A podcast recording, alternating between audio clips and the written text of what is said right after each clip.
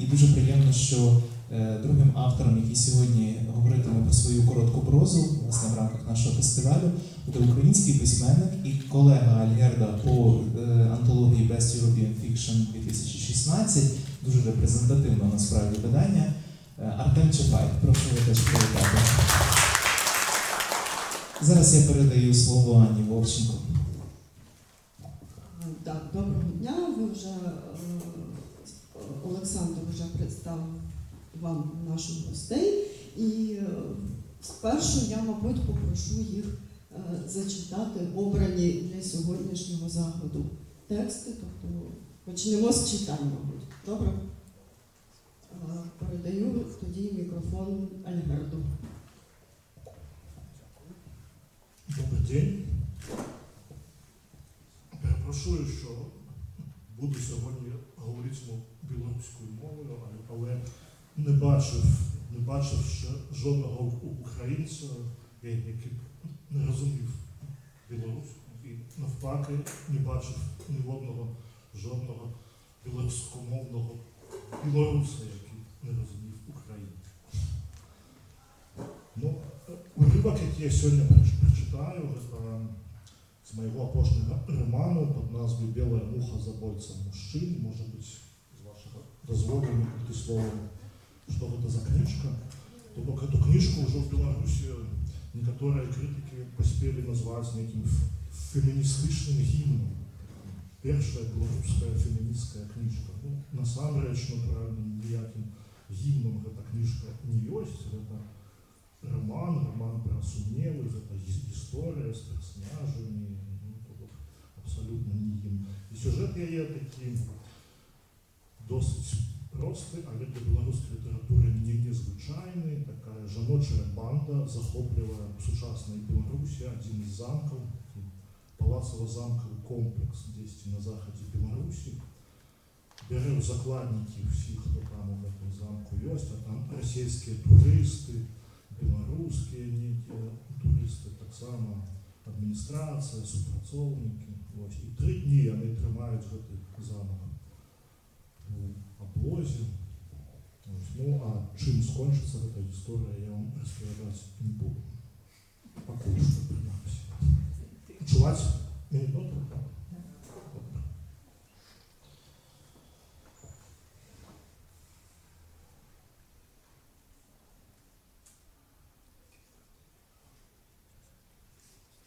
Ага, ну знову ж таки вибачаюся некілька слов. Цей розділ називається Дивани на снезі, а по- по-українську на культі веду дивани це килими, да? килими на снігу так? Ну, і я не ведаю, як в Україні, у нас в Білорусі, скажімо, в все ще узимку вибивають дивани на снезі. У вас так само, так? Тобто Тут головний герой книги пригадує, як у в дитинстві він це робив. Раніцей на районі ушчиналася сапраўдная пальба. Рэха стрэлаў вылятала з самых нечаканых сховаў, адгукалася дзесьці ў пахвіне. Бах, бах, бах, пахла снегом, пахла потам, патыхала хатнім пылам, як порохам. Бо гэта мы, хлопцы, выносілі на першы снег дываны, каб выпіць з іх старую закарэлую кроў і напаіць зімой. І маці праводзілі нас да парога, быццам гэта і праўда была вайна, хаця за ёй яны маглі назіраць з вокнаў кухню, не адыходзячы ад пліты. Дыван на плячы, як некая дагістарычная фузея, з яго сыплецца шарплівая перхаць. А ў руцэ, у руцэ ружовая выбівалка, бо іншых у тутэйшай краме не купіш. На плячах старая рваная куртка, на галаве вязаная каска з надпісам «Адідас». А на штоках чырвоныя зорачкі сораму за свой недарэчны, ржачны, зусім някжэчны выгляд. Выбі яго як свет, сынок. Ну правда, як праворна. Выбі яго з яго стану, са стогнам, з лямантам, з роднага лінолеуму, з роднай зямлі. Выбі і вяртайся абедаць. Ліфт, бясконцы, бяздомны, пастаўлены тарчма, скручаны дыван, дужа нагадвае абмяклае чалавечае цела. У скручаным дыване адразу пачынаецца нешта жывое. Тому хочеться як мога хутчэй добратися до поля бітвы і, і пазбавіцца гэтай непатрэбнай чалавечнасці, а заодно апраўдаць свой маскарад. І вось ты ўжо клэпаеш па снезе, а вакол страляніна і людзі на карачках, яны курчацца на дыванах, як чорныя падбітыя птушкі, твары засяроджаныя, быццам золоту шукальнікаў, а за спінай дом, на які ты стараешся не азірацца. Твой дом. І ты тут сярод сваіх, сярод людзей, якія выбіваюць дываны, і гэта адзінае, што яны здольныя з сябе выбіць. Усё астатняе застаецца назаўжды, і все з усімі пажэняцца. Рытуал выбівання не такі просты, як здаецца. Падкідываючы на выбівалцы, як на ракетцы, хрупкае нецярплівае рэха, яшчэ чужое, ужывіснае, трэба пастаяць крыху над раскладзеным дываном, сям там прыцярушаным зверху невялічкай снежнай завеі, што круціцца пад нагамі. А перад гэтым, перад гэтым набраць снег у пальцы, проста каб адчуць стыхію, расціснуць іх, агледзецца, тут і праўда поле, голае белае поле, з рассыпанымі па ім шэрымі простакутнымі гравюрамі, выбітымі проста на снезе. Поле, на якое глядзіць высокі дзевяціпавярховы дом. Ты шукаў на ім яшчэ не занятае, не кранутае месца. Вока просіць сыметрыі, душа аўтаноміі, дыван трэба раскласці так, каб быць разам з усімі, і пры гэтым ні да каго не быць занадта блізка. Толькі людзі, якія выбіваюць ну, на раёне дываны зімовай раніцы на першым сапраўдным снезе, маюць адчуванне гэтай адлегласці. Калі раскласці дыван занадта блізка ад кагосьці, падумаюць, што ты ад іх чагосьці хочаш. Хоць чаго ты можаш ад іх хацець? Іх- Іхныя выбівалкі, іхныя шапачкі, іхныя дываны. Навошта табе выбіваць чужыя дываны? А калі размясціцца занадта далёка ад іхных палеткаў і нівак, падумаюць, што ты не хочаш ад іх нічога і пакрыўдзяцца. Гэтых людзей так лёгка пакрыўдзіць, як і любога, хто выконвае святы рытуал ачышчэння. Таму ўсё няпроста, зусім няпроста, але трэба пачынаць. І вось ты садзішся на карачкі і робіш пробны удар. Няўдалы, пляскаты, ён кладзецца на паверхню дывана занадта няўпэўнена. Гук пусты і марны, як слова таго, каму няма чаго сказаць. Здаецца, што все на цябе нават азірнуліся, але другі удар выходзіць, што трэба. Сакавіты, магутны і смачны, ён выпраўляецца ажно на другі канец раёну. І вось ужо неўзабаве ты пачуваешся саўдзельнікам усеагульнай каўграмахіі. Намацаўшы нейкі рытм безладным лупцаванні, твоя рука стрымліваецца перад тым, як апусціць у выбівалку на прыцярушаны снегам дыван. Бо цяпер ты ўжо не салдат, а бубнач, музыка. І ад цябе залежыць нешта большае, чым проста пыл і пал. Трымай рытм, рыфмуй удары. Не, калі б ты ніколі не выбіваў дываноў на першым снезе, табе нічога не адгукнецца. Дякую.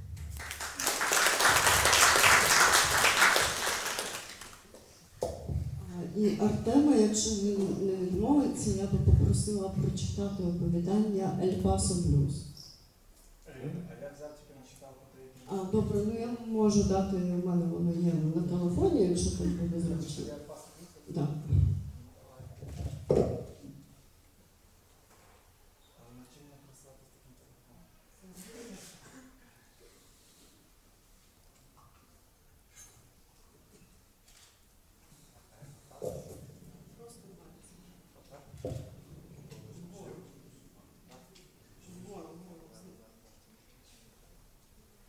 Це я м, давно не читав, не читав.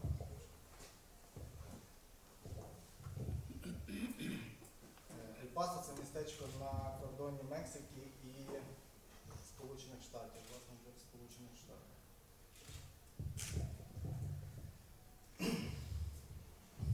Мексиканські хлопці висадили його в місті Хуарес.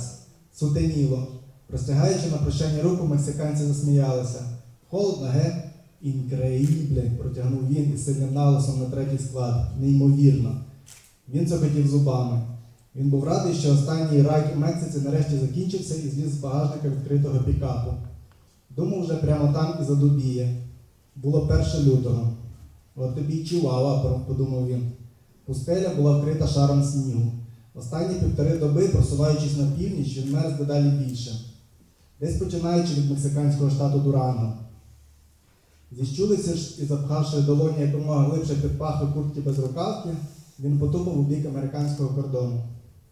Я говорю по-русски, как дела? Хорошо, збрехав він. Американський прикордонник задовольнився цим діалогом і знов перейшов на англійську. Прикордонник був старий, короткострижений, з зовсім білим волоссям. Його молодий чорнявий напарник усміхнувся до мандрівника. Бачиш, а мене вже не вчили. Старий був задоволений собою. Мене колись на курси відправляли. Він сяяв, наче дитина, яку похвалили люблячі батьки. Мандрівник був радий такому повороту, бо дуже боявся переходити через кордон. У перший приїзд до США його випадково відібрали для більш ретельної перевірки та кілька годин мудохали у Homeland Security. До того ж, той приїзд він підробляв нелегально на будовах, а може прикордонники про це якимось чином знають і не пропустять. Що він тоді робитиме? У Мексиці на квиток додому не заробиш. У кишені залишається трохи більше 100 доларів із грошей, які Аліса позичила в Мехіко. Молодший прикордонник, навіть не просячи відкрити рюкзак, е, проводить сторінку з візою по сканеру та з усмішкою простягає йому паспорт. Welcome to the United States, sir. Thank you. Мандрівник заховав паспорт і знову зіщулився, готувшись- готуючись вийти у пітьму за склом КПП. Молодший чорнявий прикордонник глянув на нього і засміявся. Холодно, е? Incredibly, пряснув він із ледь чутним наголосом на другий склад. Не перегортайся. Ага.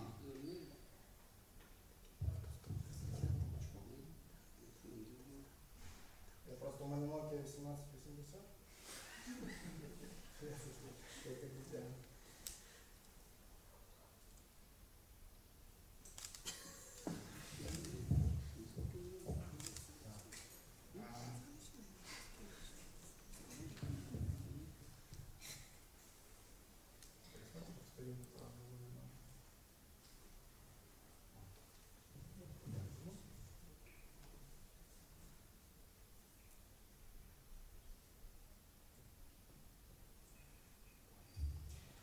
Англійські звуки після звички до іспанських давалися важко і билися в зуби.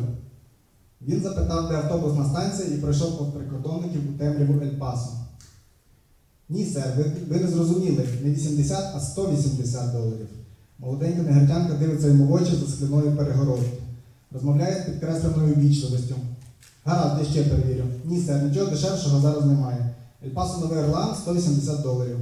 Оу, сказав він, тоді не треба, дякую, міс. Після року в Латинській Америці язик трохи заплітається, вимовляючи англійські фрази. Хоча він знає англійську значно краще, ніж іспанську. На все добре, сер, з підкресленою вічливості прощається негритянка. Цікаво, думає він, у мене дуже обідраний вигляд. Цікаво, скільки всього ця дівчина перебачила, працюючи в нічну зміну. Цікаво, скло а вона симпатична, дуже і дуже.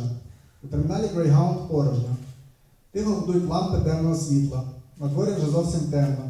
Він вийшов на двір і зорієнтувався, куди йти. Це було нескладно. На кожному перехресті до нас вулиць приписані літері S, N, E, W. Відповідно, північ, південь, схід, захід. Йому спершу на північ, щоб дійти до траси, а потім на схід. Ельпасо вночі майже не освітлений. На ходу він майже не мерз. Температура була тільки 2-4 градуси нижче нуля. Він ніде не зупинявся. Часто натрапляв на сині таблички на стовпах із намальованим великим оком. Neighborhood Watch. We watch out for each other. Ми стежимо одне за одним. Переклав він для себе намисним зовсім правильно. Згадався Орел. На інших табличках було дописано. Про будь-яку підозрілу діяльність буде повідомлено поліції. На деяких був намальований символічний грабіжник, але він сприймав ці, але він сприймав ці таблички на власний рахунок.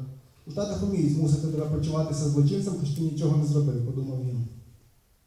Він намагався йти, не зупиняючись, аби не викликати підозри. Він йшов тротуарами вздовж траси, щоб вийти за межі міста. Хайвей був настелений на бетонних стовпах над містом у десятку метрів над його головою.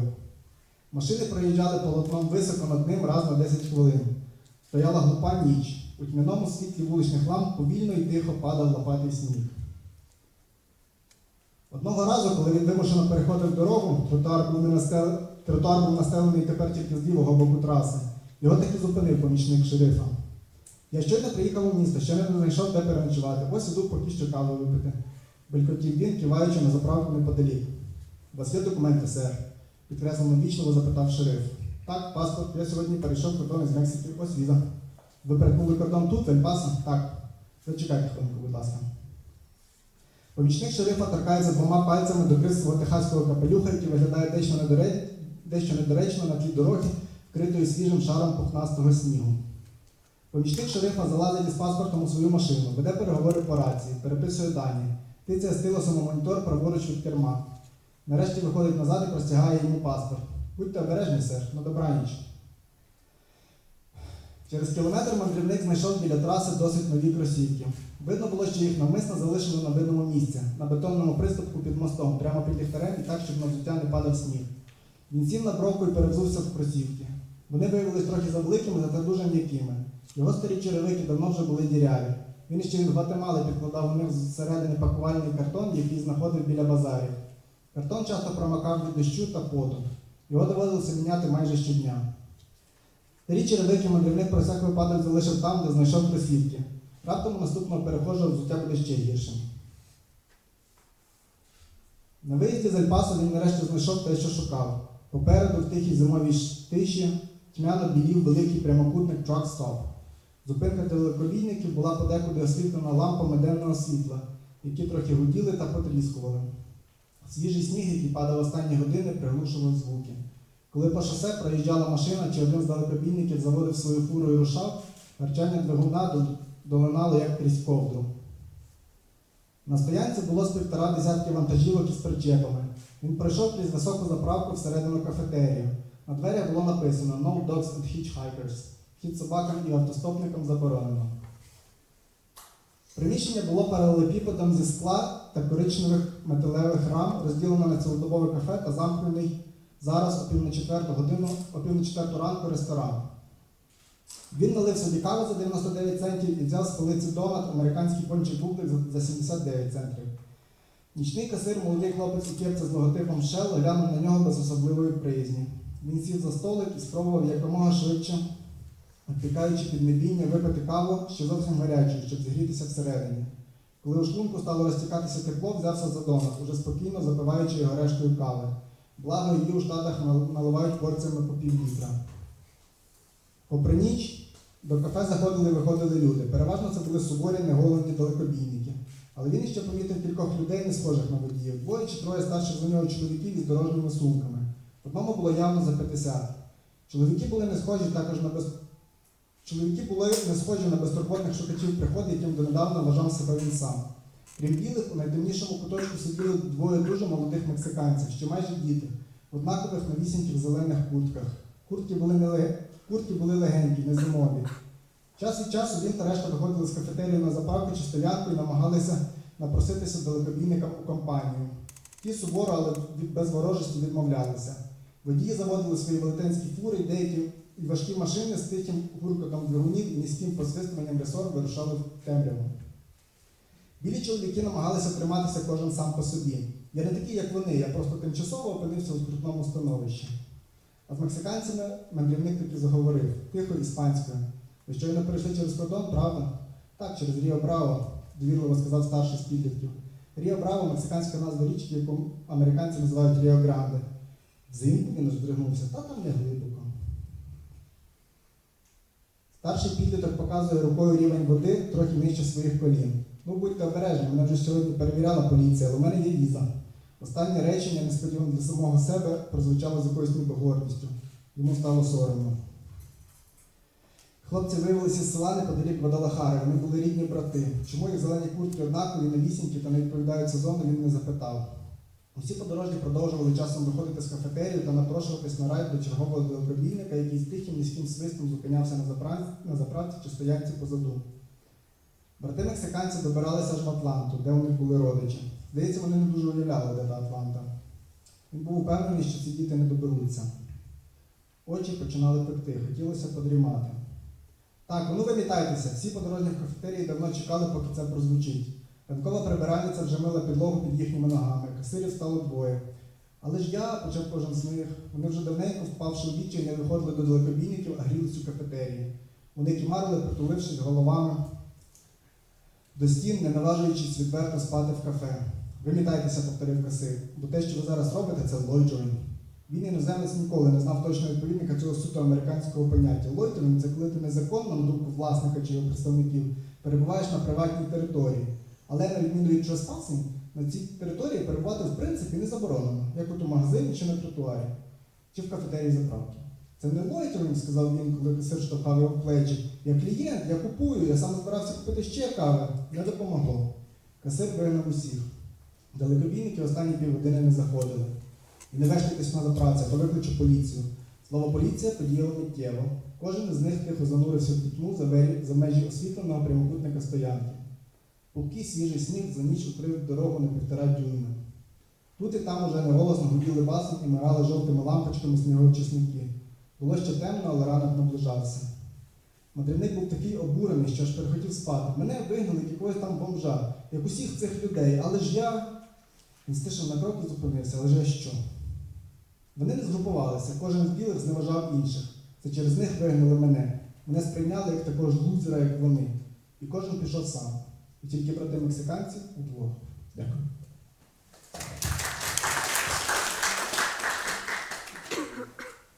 Дякую Артему, дякую Альгерде. І я маю до вас таке е, загальне питання в контексті того, що ми почули зараз е, тих прикладів білоруського і е, білоруської і української прози. Я маю до вас таке запитання. Е, скажіть, будь ласка, і білоруська, і українська сучасна література, в принципі. Е, перебуває в такому трохи ізольованому становищі стосовно європейської, тому що ті теми, які ми починаємо зараз виписувати як актуальні для нас, і білоруси, і українці, е, в принципі, е, англомовна, франкомовна і німецькомовна література вже засвоїли і перейшли років 50 тому. Е, Як почувається в такій ситуації білоруський і український автор, який хоче бути повноцінним учасником європейського літературного контексту? Ну так, сапраўды я пагаджуся з тым, што напрыклад, беларуская літаратура сапраўды знаходзіцца на такой ізаляцыі у еўрапейскім кантэксце. Вось. Ну, я думаю, што тут э, віна як самих беларускіх пісьменнікаў, так, і все-таки віна ось таго самого англосаксонскага, французскага, от, што з заходняй Європи. Чому, на мой погляд, беларускія пісьменнікі яны занадта ось жывуць нейкімі мітамі, якія яны самі стварылі пра, пра сваю краіну. Э, То бок вось, напрыклад, гэты вобраз вялікага княства літоўскага, які ў сучаснай Беларусі так прапагандуецца, то бок мы спрабуем неяк усталяваць нейкую сувязь з мінулым. Вось. Я не думаю, што ўсё гэта настолькі цікава у за- за- заходняй Европы. Я вот хотел бы пригадать слово такой немецкой доследчицы, перекладчицы, так само белорусскую литературу сейчас он перекладає Катерина Нербутович. вона одночі сказала в інтерв'ю, це було скандальне інтерв'ю для нас, сказала, білоруська література не цікава, бо вона не має крилов. І я би не погодився, крили білоруської літератури є. Просто це такі крили, дякуючи яким ми льотаємо, так видите, низенько, низенько, землею. Ось. Ми за- занадто приземлені, ми, ми хочемо казати про, про своє, але при этом не виходимо у космос. Ось один з моїх улюблених письменників, моїх наставників, Джеймс Джойс, який от література, яку створяв він, має би література про своє, але вона при этом література, яка завжди виходить у космос. Він каже про універсальне з допомогою ніяких лякальних речей. Ось. І ось тому ми ніяк навчитися не можемо. Ну, але я би все-таки не став би драматизувати тут ситуацію, тому що все-таки некие спроби вийти з цієї ізоляції є. Ось, напевно, саме притомне, саме цікаве білоруські письменники тепер все-таки більш-менш ну, уваходять в європейський контекст, ми все-таки почали як їздити, почали презентувати себе у Заходній Європі, ось, виступати, переклади, яких робиться все более. Тобто які імена вже з'являються на слуху. Ну, я не хотів би тут казати про Світлану Алексієвич, тому що ж, мені складно ставлені до, до її Нобелівської премії, мені здається, що все-таки Світлана Олексійович гэта одно, а білоруська література це трошки інше. І, і, і живуть вони своїми життями, які практично не пересікаються. Ну, і Так, що я ще хотів сказати про, про ізоляцію. Ну, натурально, цей мовний чинник, мовний фактор так само тут важний, бо білоруські літератури, літератори ніяким чином все-таки ем, самі себе ізолюють внутрі країни, коли ми пишемо по-білоруську, то у нас ситуація мовна все-таки в Білорусі відрізняється від української. Більшість білорусів такі білінгви. Ось. У нас тепер самые прогрессивные литераторы ось взяли такий пункт клеточку, що більшість білорусів білінгви. Просто одною мовою вони користуються активно, а другою вони роблять пасивно. Ну, Тобто тут винувати і, і ми самі, але а, і апошнє, що я хотів сказати, що у чим вина Західної Європи так само. Вона чекає від нас підтвердження деяких своїх стереотипів. Я вельми востро відчуваю, коли ми їздимо за межу, виступаємо, там розмовляємо з видавцями, з журналістами. Ось. Вони хочуть підтвердження а, що до Білорусі, то це стереотипи апошньої ди- диктатури в Європі, країни зрусифікованої, країни червоного чоловіка, заповідник соціалізму, комунізму, там ось. Но сучасна білоруська література не хоче цим займатися. Ми не хочемо підтримувати ці стереотипи. Тому це натикається на якусь ціну нерозуміння на Заході. Ну, мене теж Таке враження, що ну, ця ізоляція це ж не тільки української чи білоруської літератури стосується. Я недавно читав, є такий бестселер, ну, він став бестселером, тому що він англійською мовою написаний. Е, Нігерійська письменниця, по-моєму, Гадічі прізвище Half of the Yellow Sun, половина жовтого сонця. Мені здається, навіть в Україні чи перекладається, чи вже перекладена. Ну і ти її починаєш читати, і ти розумієш, що ця книжка написана на експорт. Тобто це книжка, яка підтверджує всі стереотипи про Африку. Там йдеться про бідного хлопчика з села, який потрапив е, до багатого білого доктора в- служенні, і там він вперше побачив, він не знає, як користуватись холодильником, він не знає, куди сходити, вибачте, в туалет. Ну тобто це реально підтвердження всіх стереотипів про Африку спеціально спрямовано на американський ринок. І така література. Те саме е, абсолютно згоден з тим, що Олег казав, що е, від е, літератур, це, це ж стосується не тільки української, від літератур так званих малих, малих народів хочуть екзотики. Це все. Коли ти пишеш про щось там, я збирався читати суто реалістичне оповідання про бабусю, яка в Києві продає вінницьку картошку, тому що в Вінниці. Таке їм не дуже цікаво, тому що тут е, вона цікава для нас, а для Заходу хто таке Вінницька картошка і все таке.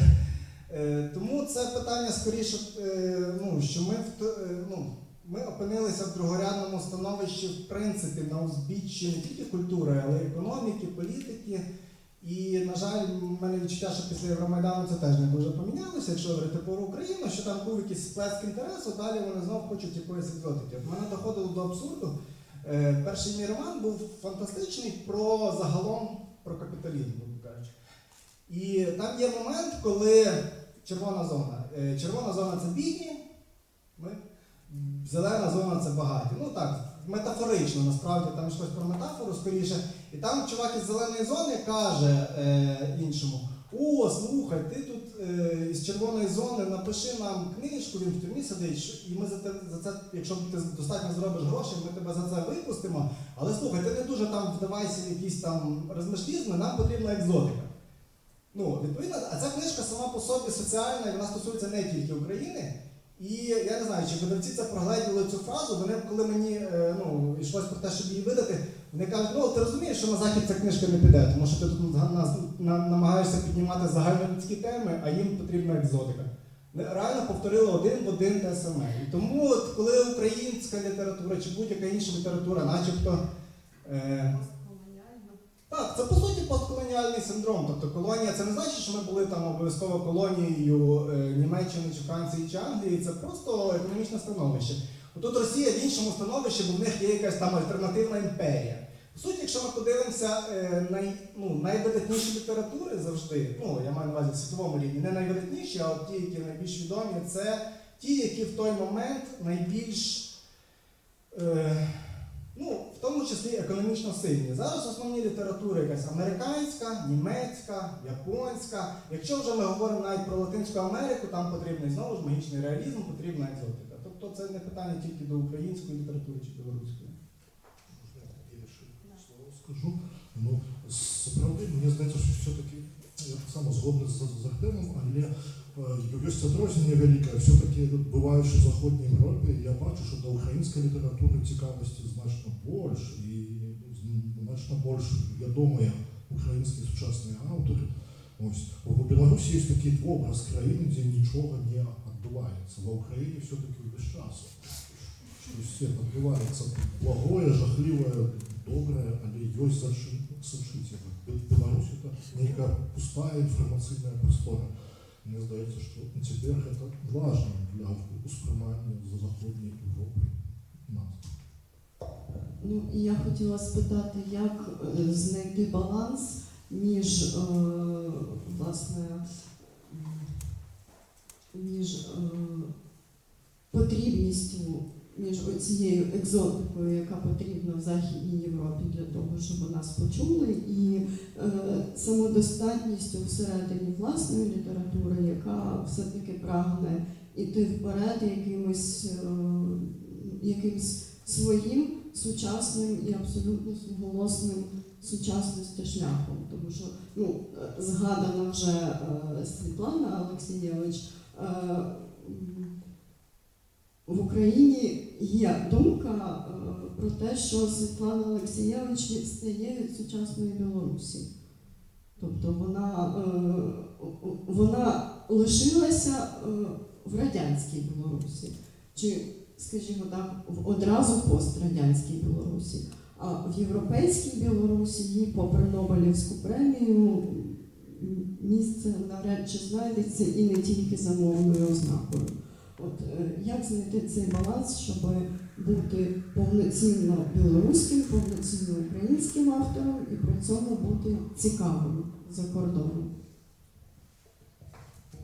Я бы не хотел, чтобы сегодняшняя ось наша дискуссия, наша размова все-таки была присвящена Светлане Алексеевич, але тут эту тему ніяк не обминуть. Так, абсолютно згодний. Ось мені здається, Світлана Алексеєвич, е, її творчість, вона ілюстровує ось стан Білорусі, це стан десь середини 90-х годов. Тобто то, що вона пише, вже не ілюстровує сучасний стан нашої країни. І тому сапраўды яна адстае. Нягледзячы на гэта яна зрабіла сапраўды каласальную працу, вартую павагі. Вось я так ве- вельмі рады, што яна такой высока ацэненая у свеце. Але казаць, што па кнігах Светланы Алексеевич можна нешта зразумець пра беларускае сёння немагчыма. Но я думаю, што адказ на гэта пытанне даволі просты будзе. Трэба проста заставацца сабой, трэба вучыцца ў захада, але пры гэтым браць тое, што нам трэба і гнуць сваю лінію, тому що на, наша апошні, наш апошні парадумак для ўсходняй Європи гэта наша годнасць, это наша годнасць і наша свабода. Ось я, конечно, кажу трохи може банальні речі, але яны менавіта ў такі ось час, яны самыя важныя. М, Вот один з наших знайомих, тут присутніча моя, моя жонка, поетка, перекладчиця Юля Тимофеєва, з якою ми приїхали у Вінницю. Один з наших знайомих, німецький професор Гайнрих Кіршбаум, він придумав такий термін зоркомпізація літератури. Ось. І він просить у нас, у білоруських авторів, не піддавайтеся этой зоркомпізації. Да, потому Так, так, Суркант это одно з найбуйнейших німецьких видавецтв, ось якое вельмі вельмі так с- ставиться до авторів переборливо, то бок аби кого яны не видають, як трапить у видавецтво Суркант, это треба вельмі постаратися. Вельмі вельмі постаратися вигадати стереотипам тим самим. Ну, ось. Тобто супротивлятися до этой просовуючи своїх. Ось я ще пригадую, що мені мої колеги в Білорусі кажуть, погляді, вони кажуть, на українців. Коли вони приїжджають у Західну Європу на фестивалі, на книжні тірмаші, вони весь час говорять про своїх. От Жадан кудись приїде, він розказує, що а у нас в Україні є ще 5-10 цікавих авторів, зверніть на їх увагу. Зверніть увагу перекладчиків, видавці. Андрухович тим самим займається. Білоруські автори, які трапляють за межу, вони говорять себе. І все. Так що тут так само, на- напевно, більше може бути порятунок у некій солідарності такої письменницької. Ну, я знову, щоб там не звучало, що тільки там ми якісь неповноцінні чи щось таке. Е, Я недавно був на літературному фестивалі, і там був форум італійських письменників. І вони казали, що в Італії є така проблема, що письменники спеціально пишуть італійською мовою так, щоб легко було перекласти на англійську. Це абсурд. Тобто і самі поняття змінюють так, щоб легко вони розумілися англійською мовою. Е, Тобто, е, ну, одна розумна людина, я не, не в усьому з нею згоден, але казала, що взагалі якісна література не повинна орієнтуватись на читача чи на ринок. Ти повинен писати так, як підказує якесь внутрішнє почуття. Тобто, а там уже який буде талант, такий буде. Тому що, е, ну, якщо говорити про конкретні приклади, то згадували е, Андроповича, Жад- Жадана, які писали ну, ізначально не на експорт, тим не менш. Або у нас е, ну, менше про нього говорять, але найтиражованіший, мабуть, східноукраїнський письменник це Андрій Курков, киянин. Просто в нас про нього менше говорять, бо він російськомовний. Але він, е, якщо зараз його читати, він просто писав про свою реальність. Там почитайте книжки про суворі 90-ті, він просто пише про Київ, там прям впізнаєш, де хрещатик, куди хто пішов. Е, Приятель покойника, наприклад, чи ота ж смерть на льду, там різні кілька назв про пінгвіна. Він по суті писав, е, ну якось так е, іронічно, звісно, не суперреалістично, змінюючи про свою реальність. І це виявилось цікавим, тому що е, він не писав суто про екзотику, він не старався. Ну, він в нього вийшли бандитські романи, просто якби він там старався щось для когось зробити, і це б вийшла інша Марініна чи щось. Він писав так, як він хоче, і е, ну, не те, що пробився, його помітили і почали перекладати. І він зараз більш тиражований, до речі, за росіян типу Сорокіна, чи не кажучи вже про Пілєвіна на сході. Тому що він писав так, як він хотів, він не старався під когось підлаштовуватися. І е, ще це скоріше е, питання до Альгерда, тому що в Україні е, ми перебуваємо в цьому контексті щохвилини. От українським письменникам часто закидають, що ну, по-перше, ну, вибудовують такий логічний ланцюжок, що добра література це є література, яку читають. Тобто література без читача це не література взагалі, її не існує. Для того, щоб тебе читали, ти маєш бути зрозумілим. Для того, щоб тебе зрозуміли, от знову ж вертаючись до теми, до тези, яку озвучив Артем, е, треба, щоб тебе було легко перекласти. Для того, щоб тебе було легко перекласти, треба писати такою мовою, яку, в принципі, знають е, за кордоном і з якої е, скоріше погодяться перекладати. От е, білоруські російськомовні письменники як вирішують для себе це питання самоідентифікації, і, ну бо е, в Україні зараз відбуваються просто е, епічні поножовщини між е, на цьому ґрунті е, російськомовних, українськомовних, е, російськомовних письменників, які більш відомі в Росії, ніж ніж в Україні, але які проте хочуть е, бути відомими тут і, і прагнуть, щоб їх знали такими, які вони є, і всіляко противляться всіляко захищають свою ідентичність, яка ситуація з цим Білорусі. Так, я розумію, що тут говорка. Тут треба, напевно, некое такое складане слово замежне, такое, може, дифузія, може буде пасаваць. У нас вось гэты працэс таксама ён ідзе і яшчэ 10 гадоў таму расійскамоўныя беларускія пісьменнікі былі ледзьве не нашымі ворагамі проста. Тому што вот беларуская літаратура шмат у чым грунтавалася на ну, нацыяналізме. Ось. І расійскамоўныя літаратуры былі літаратары былі такія все расійскія. Пры гэтым яны займаюць да- даволі такія слабыя пазіцыі ў самой Беларусі, абсалютна прайграюць расійскім аўтарам. Таму адчуваюцца да, і беларускім аўтарам таксама. Іх ніхто не ведае, яны не існуюць, не існавалі як з'ява, ось, і, і дуже зл- злаваліся праз гэта. А нас, от, беларускамоўных літаратараў, яны лічылі такімі пячорнымі нацыяналістамі, ось, якія спрабуюць там, прасоўваць свае нейкія палітычныя ідэі. Але ў 10 гадоў таму штосьці змянілася і цяпер я бы сказаў, што расійскамоўныя і беларускія літаратары яны ну, такі зрабіліся правільнымі людзьмі. У нас з імі добрыя стасункі, ось, і у іх ем, такія недвухсэнсоўныя погляды і на, і на тое, што адбываецца в Україні, і на тое, што адбываецца ў Беларусі. Ось, у нас цяпер ёсць ну, цэлая чарада расійскамоўных аўтараў, якія зусім не глядзяць на Расію, не арыентуюцца на кніжны рынок, то бок яны э, пішуць пра Беларусь, пра сваё, па-расейску. Ось, яны зразумелыя мясцоваму чытачу. І у нас з імі стасункі пацяплелі за апошні час. І з чым гэта звязана, магчыма, сапраўды з тым, што адбываецца на Расіі, з тым, што адбываецца ва ў Украіне. Тут нейкія ўнутраныя сваркі, нейкія злады гэтыя все адступілі перад абліччам нейкіх катастрофаў, якія адбываюцца. На цяперашні момант практычна все расійскамоўныя літаратары маладыя і старэйшае пакаленне, якіх я ведаю, яны абсалютна антылукашэнкаўскія пазіцыі займаюць і такі праўкраінскія. І, і мы з імі часта вельмі разам выступаем і кудысьці ездзім і перакладаем адны адных. Ось. То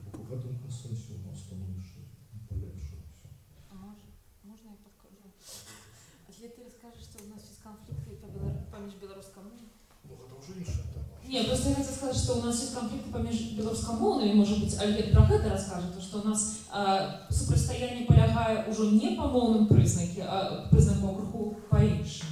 Может быть, не ведаю, может быть, вам будет цікаво. нам цікаво. Ну, это просто вже тр- тр- трошки інша тема. Ну так. Е, Раней беларуская літаратура, беларускамоўная літаратура была чымсьці такім монолітным. Тобто, калі ты быў беларускамоўны, ты быў адразу свой. Што бы ты ни пісаў, там, быў ты авангардыстам або тради- традыцыяналістам, любіў ты клясыкаў або не любіў, не, ты быў все роўна свой. Таму што беларус это кола беларускамоўнае было настолькі вузкае, ось, мы выступалі все адным фронтам.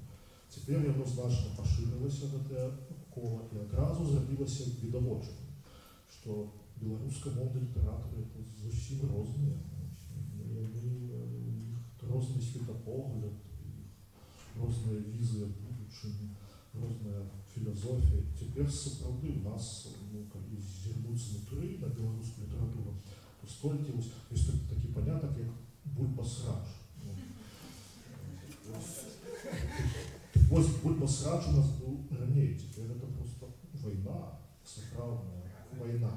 І, і, і тут праблема палягае ў чым Па- паміж кансерватарамі і, напэўна, лібераламі. Ну, это так спрошчана, калі казаць. Ось, Брали і ліво не було.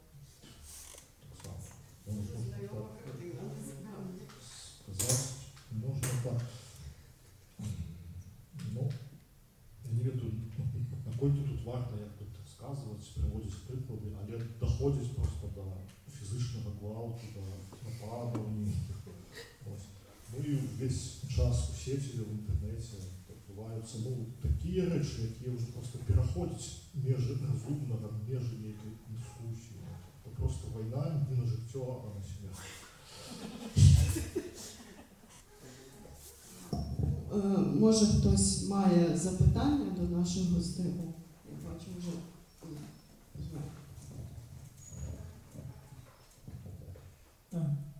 Прикладно, е, до яких годов е, протягувалася монолітність е, білоруських літераторів?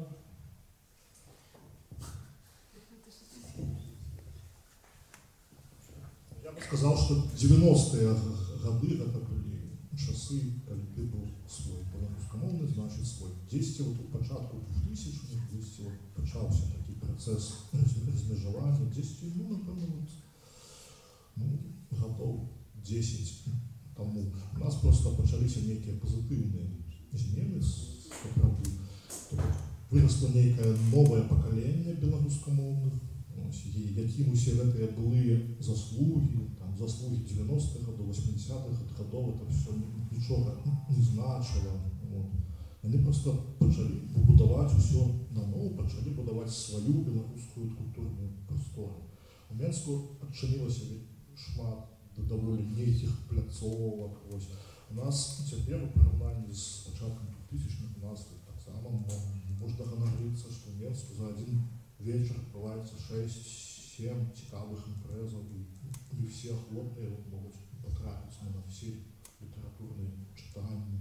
Вось. Ну, то бок это, это вельмі файныя змены м, насамрэч. І Я думаю, што тут э, вялікую роль адыграла моладзь. Як бы, Просто вот я чалавек сярэдняга, напэўна, пакалення ў беларускай літаратуры. Я гляжу на гэтых 20гадовых, якія на- нарадзіліся ўжо пры, пры Лукашэнку, нічога іншага апрача Лукашэнкі не бачылі, але яны з самага пачатку мелі магчымасць ездзіць за мяжу, яны ведаюць замежныя мовы, яны як бы, чытаюць літаратуру в арыгінале, ну, могуць у, у любы дзень паехаць у вільню, там, кудысьці ў Варшаву, вот, на выходныя ну, пагуляць.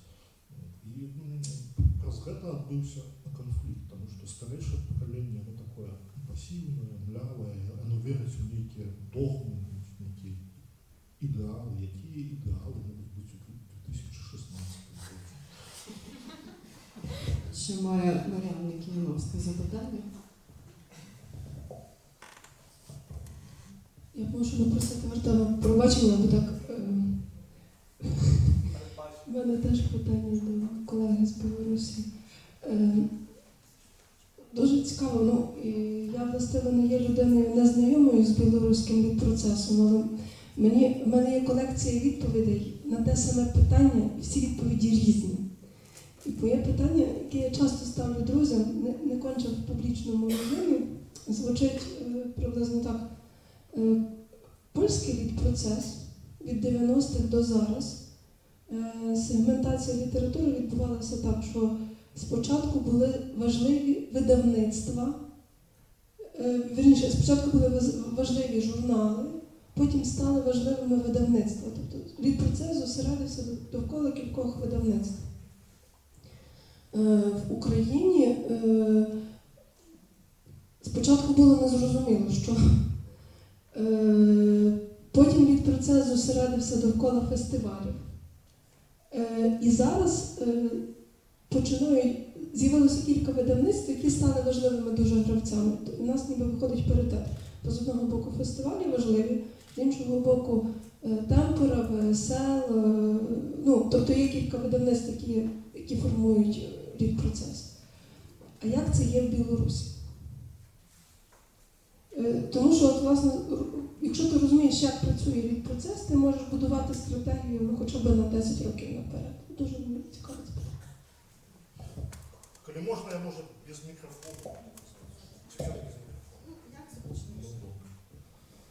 Ну, добре. Ну, я не могу сказать, что в Беларуси часописы або выдавецтвы адыгрываюць такую ўжо роль. Выдавецтва у нас незалежных мало, часопісаў е- яшчэ менш і ніколі яны, напэўна, не адыгрывалі нейкую значную роль у беларускім літаратурным працэсе. Мне падаецца асабіста мне, што цяпер все самае цікавае, самае значнае для нас робіць інтэрнэт.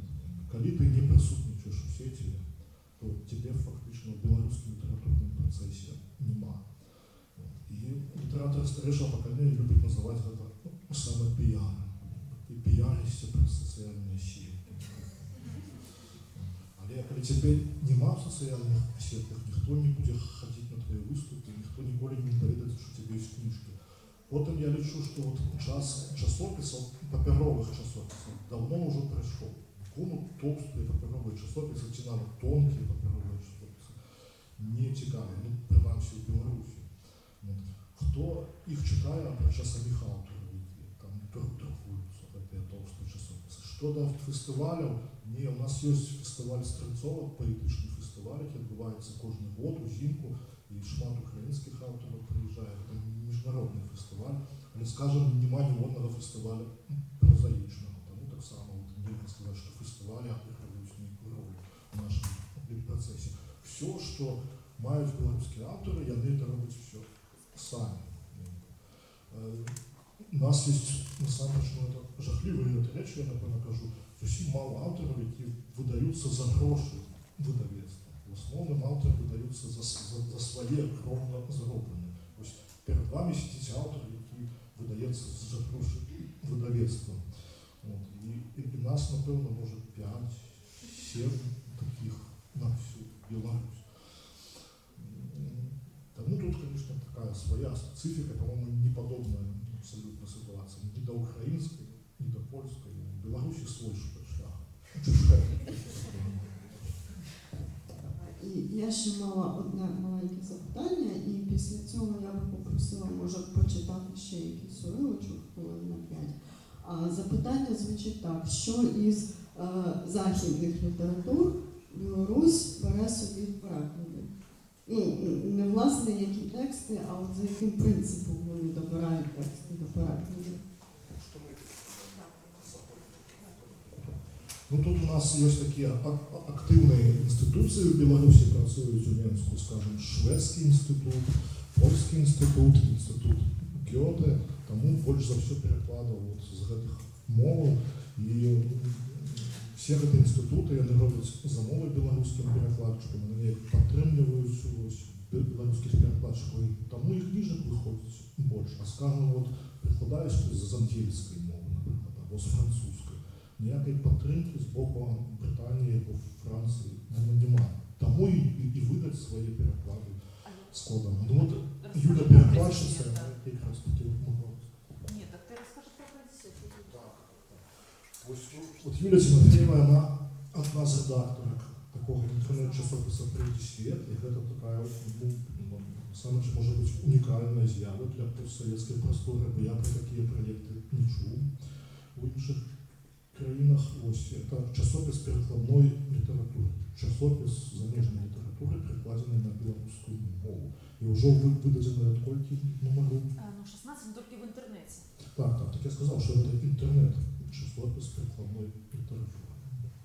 Так що тут, напевно, з. Ну і українську літературу так само у нас перекладають доволі активно, дякуючи тому, що у білоруських літераторів, особливо у поетів, є добрі традиційні вже пословиці з України. І, там, і от Андрей Триданович, перекладчики, яких він виховав, регулярно щось перекладають. І от тепер Сергій Жадан до нас зачастив. От, у червні він знов приїде. Волось так само. Ну, Тексти Радановича в перекладі українською, тексти Жадана в перекладі білоруською. Це все під одною окладом. Але гэта поэзія, так? Проза, може бути, перекладається менее. Ну, так само Жадан. Ну, але хто окрема? Ну, так так. Ну, Трухович уже нам. Я попросила б, може, ще маленький уривочок під завершення нашого заходу. Ну, Добре.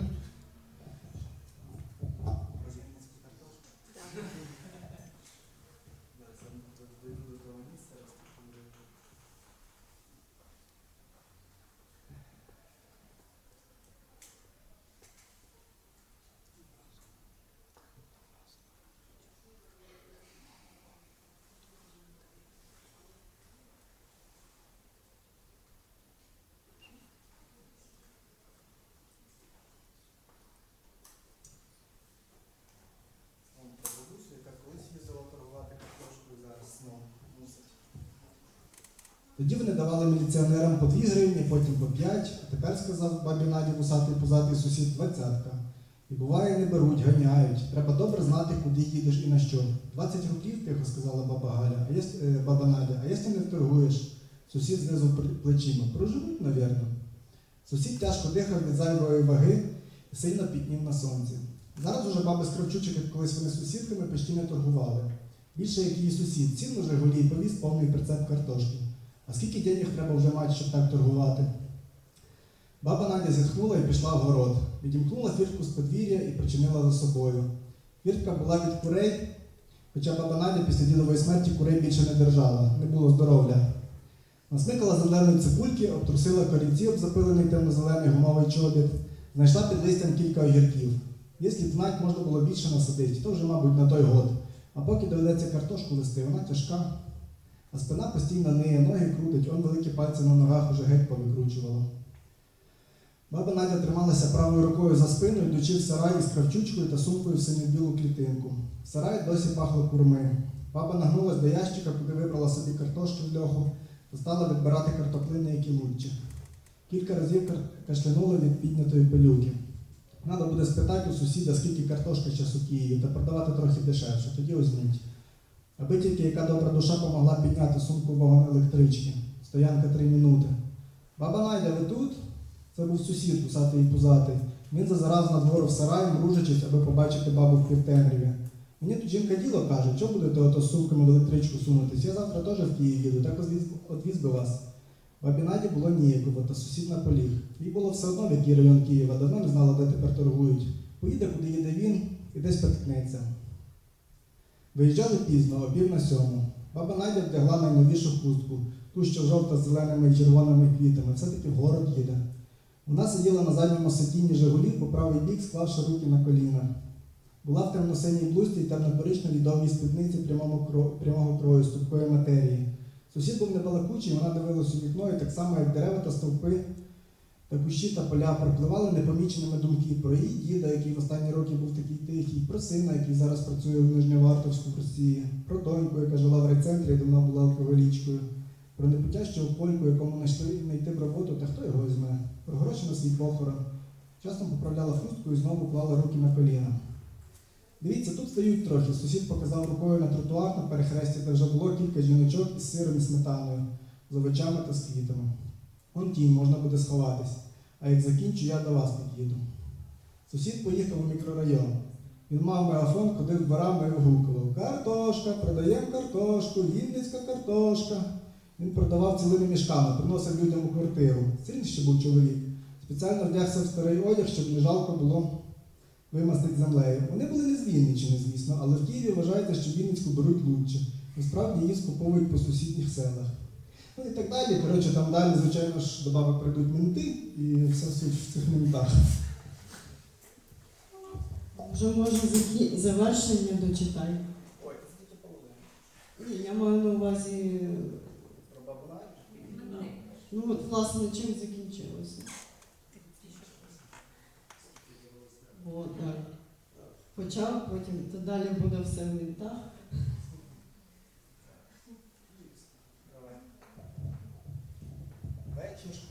Потік людей зменшувався, а вона стояла і казала в бік перехожих. Хто забув картошку, хто ще не купив картошку. Її тихого голосу майже ніхто не чув. І тут з'явилися вони. Старший сержант минулої ночі в общежитті пив, бо та сука йому знов не дала, відшила, як в прошлий раз. Похмілля у старшого сержанта вже пройшло, алкоголь витік разом з потом під пахви тісної форми. Старший сержант почав поправлятись. Але сонце цілий день світило прямо в очі, в які би вік він не йшов. Ввечері з'явилась мошка, яка теж лізла в. Старший сержант досі думав, чи та сука не крутить шури мури таким патлатим веськом, якого він часом бачив, то іначе чого. Його напарник зовсім ще молодий рядовий, щойно прийнятий в лави МВС, ішов трохи ззаду і дивився на голубів, які цілим стадом паслися на газоні. Шуганути для сміху чи ні? Піду сигарет куплю, сказав рядовий. Валяй. Старший сержант побачив на запелюженому газоні в тіні жерстяного кіоска бабу в жовтій хустці. На тротуарі попереду стояла кравчучка більше за саму бабу і синтетична велика сумка в білосиню клітинку. Баба неспокійно водила руками по темно-коричневій спідниці. Старший сержант пішов до неї. Сонце знову світило в очі. Ви що читати не вмієте, сказав старший сержант. Баба Надя вже давніше побачила його, але не могла швидко піти чи бодай щось зробити, бо сумка не стояла на платформі кравчучки. Дуже боліли ноги, але вона так і не наважилася сісти. Тепер сумку треба було підняти. За кілька метрів від баби Наді, прикручена на висоті двох метрів дротом до тополі, висіла брудно-біла металева табличка. З питань припинення несанкціонованої торгівлі звертайтеся до полку патрульної служби Дніпровського райуправління ГУМВС в Києві, ТЕЛ 559 63 62. Правда, до речі. Звичайно, баба Надя табличку не бачила. Тут же всі торгували. Табличка трохи заіржавила по краях. Баба думала, давати двадцятку чи ні. Це була половина того, що вона вторгувала за цілий день. Так, собирайтеся, сказав старший сержант. Баба заметушилася. Старший сержант стояв над нею. Баба нахилялася і підходила до сумки з різних боків, але не рушала геть, і старшого сержанта прорвало. Ця звість, яка цілий день пітніла на сонці, нарешті знайшла собі вихід. Ілі вам помогти, старший сержант зробив крок до неї. Синок, пожалуйста. Вона сказала це так тихо, що він ледь розчув. Довелося повертати вухо до неї, і це його ще більше роздратувало. Давайте, давайте. Баба Надя говорилася з важкою сумкою, пробуючи поставити її на платформу, і в неї не виходило. Тонкі ручки сумки боляче врізалися в бабині сухі долоні. Як мене всі задовбали, процідив старший сержант і підійшов ще ближче до неї. Сонце різануло в очі. Чи то він хотів підтримати кравчучку, чи трохи припідняти сумку, щоб було швидше, чи просто пройти далі. Але сумка, яка вже була на платформі, переважила кравчучку і разом з нею впала на бік. Рядовий, забираючи свою пачку сигарети з кіоска, почув брязкіт металу об асфальт, повернув голову і побачив, як по тротуару в пилюці підстрибує картопля. Кілька картоплин перескочили через бордюр і покотилися під припаркований джип. Перехожих поряд не було. Баба стояла, опустивши руки вздовж спідниці і повторювала Синок, пожалуйста, пожалуйста, синок. Ай, старший сержант підняв праву руку з силою провів свою по щоці. Він зробив крок до баби, обернувся через плече просидів, щоб через п'ять минут вас не було. Похапцем пішов геть, переступивши через картоплину. Ей, ти чого? крикнув вслід рядовий і кинувся збирати картоплю, але одразу подумав, що йому не личить, поправив мундир і швидким кроком пішов наздоганяти напарника.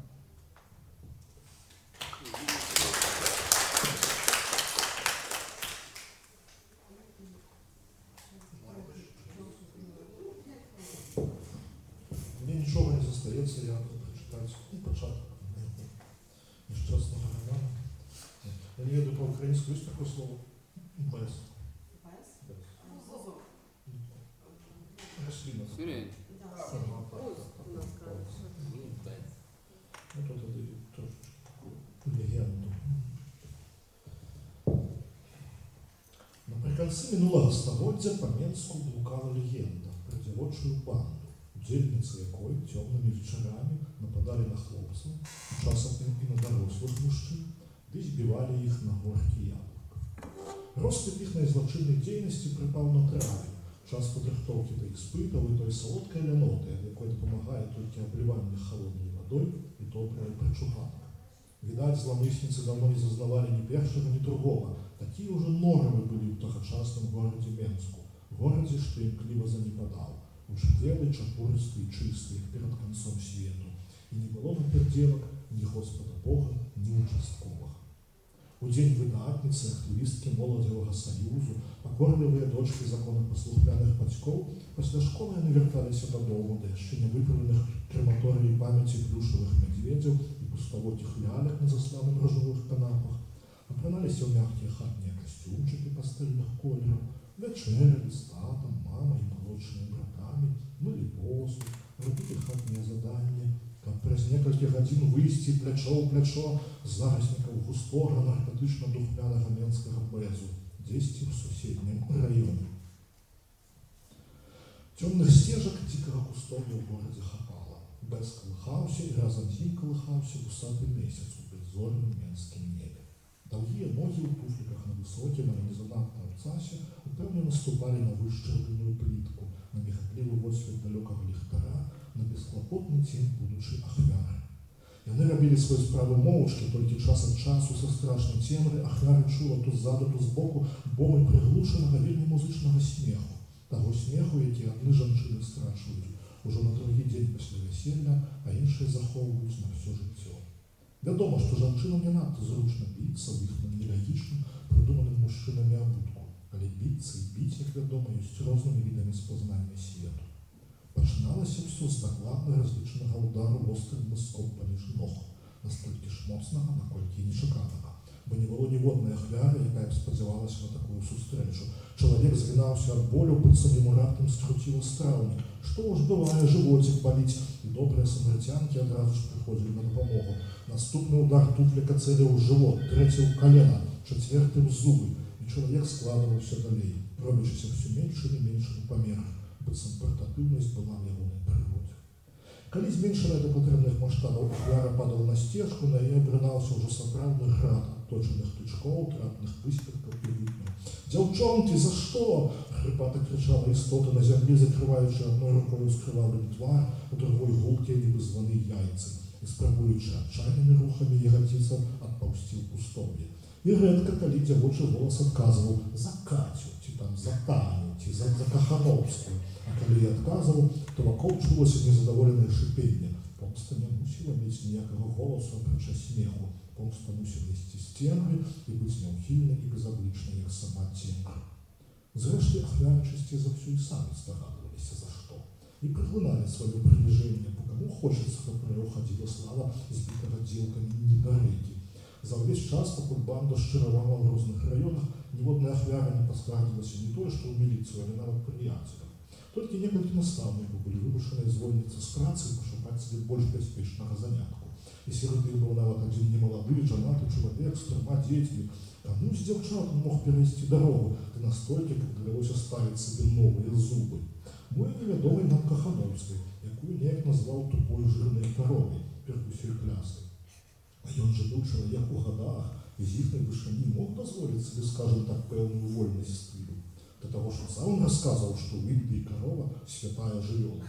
Махчина розказував занадто часто, бо сміх після гэтых слов чувся все радій, а потім зовсім занік, перетворившися в дивний звон, приглушену музику, яка гучить з кустов безу темними менськими вечорами. Что до ахвяраў маладзейшага веку, дык яны праходзілі раніцаю школу ў гераічных бінтах і хаваючы вочы і заікаючыся, расказвалі неверагодныя і няўцямныя гісторыі. Ну, на тое яны і хлопцы, каб хадзіць з гузакамі, супакойвалі сябе педагогі. Галоўнае, што все жывыя. І ніхто не піша заяву ні в органы правапарадку, ні ў рана, толькі кантрольныя і дыктоўкі, кантрольныя і дыктоўкі. Дзяўчаты пішуць больш паспяхова за хлопцаў, расце цэлае суквецце выдатніцтва. Хлопцам навука даецца цяжэй, але ж на тое яны і, і наогул да свадьбы зажывет, і живот заживет, і всякая рана зарастет, зуб пройдет, жизнь пройдет. Цоп, не цоп, цоп, не цоп, цоп.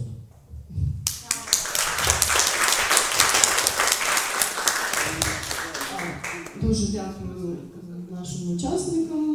Ще раз нагадаю, хоча думаю, немає потреби з нами були Альгерт Бахаревич, е, Артем Чапай, я ведуча Анна Вовченко. Е, Я так думаю, якщо е, хтось має питання, ще можна їх ставити в приватному порядку. Е, Книжку, я так розумію, можна купити. Продавец мне сказал, как я обвестил, что тут есть книжка. Так, ну, зацікавлені можуть звертатися і переходимо до наступних фестивальних заходів. Дуже дякую за увагу. 吃鼠肉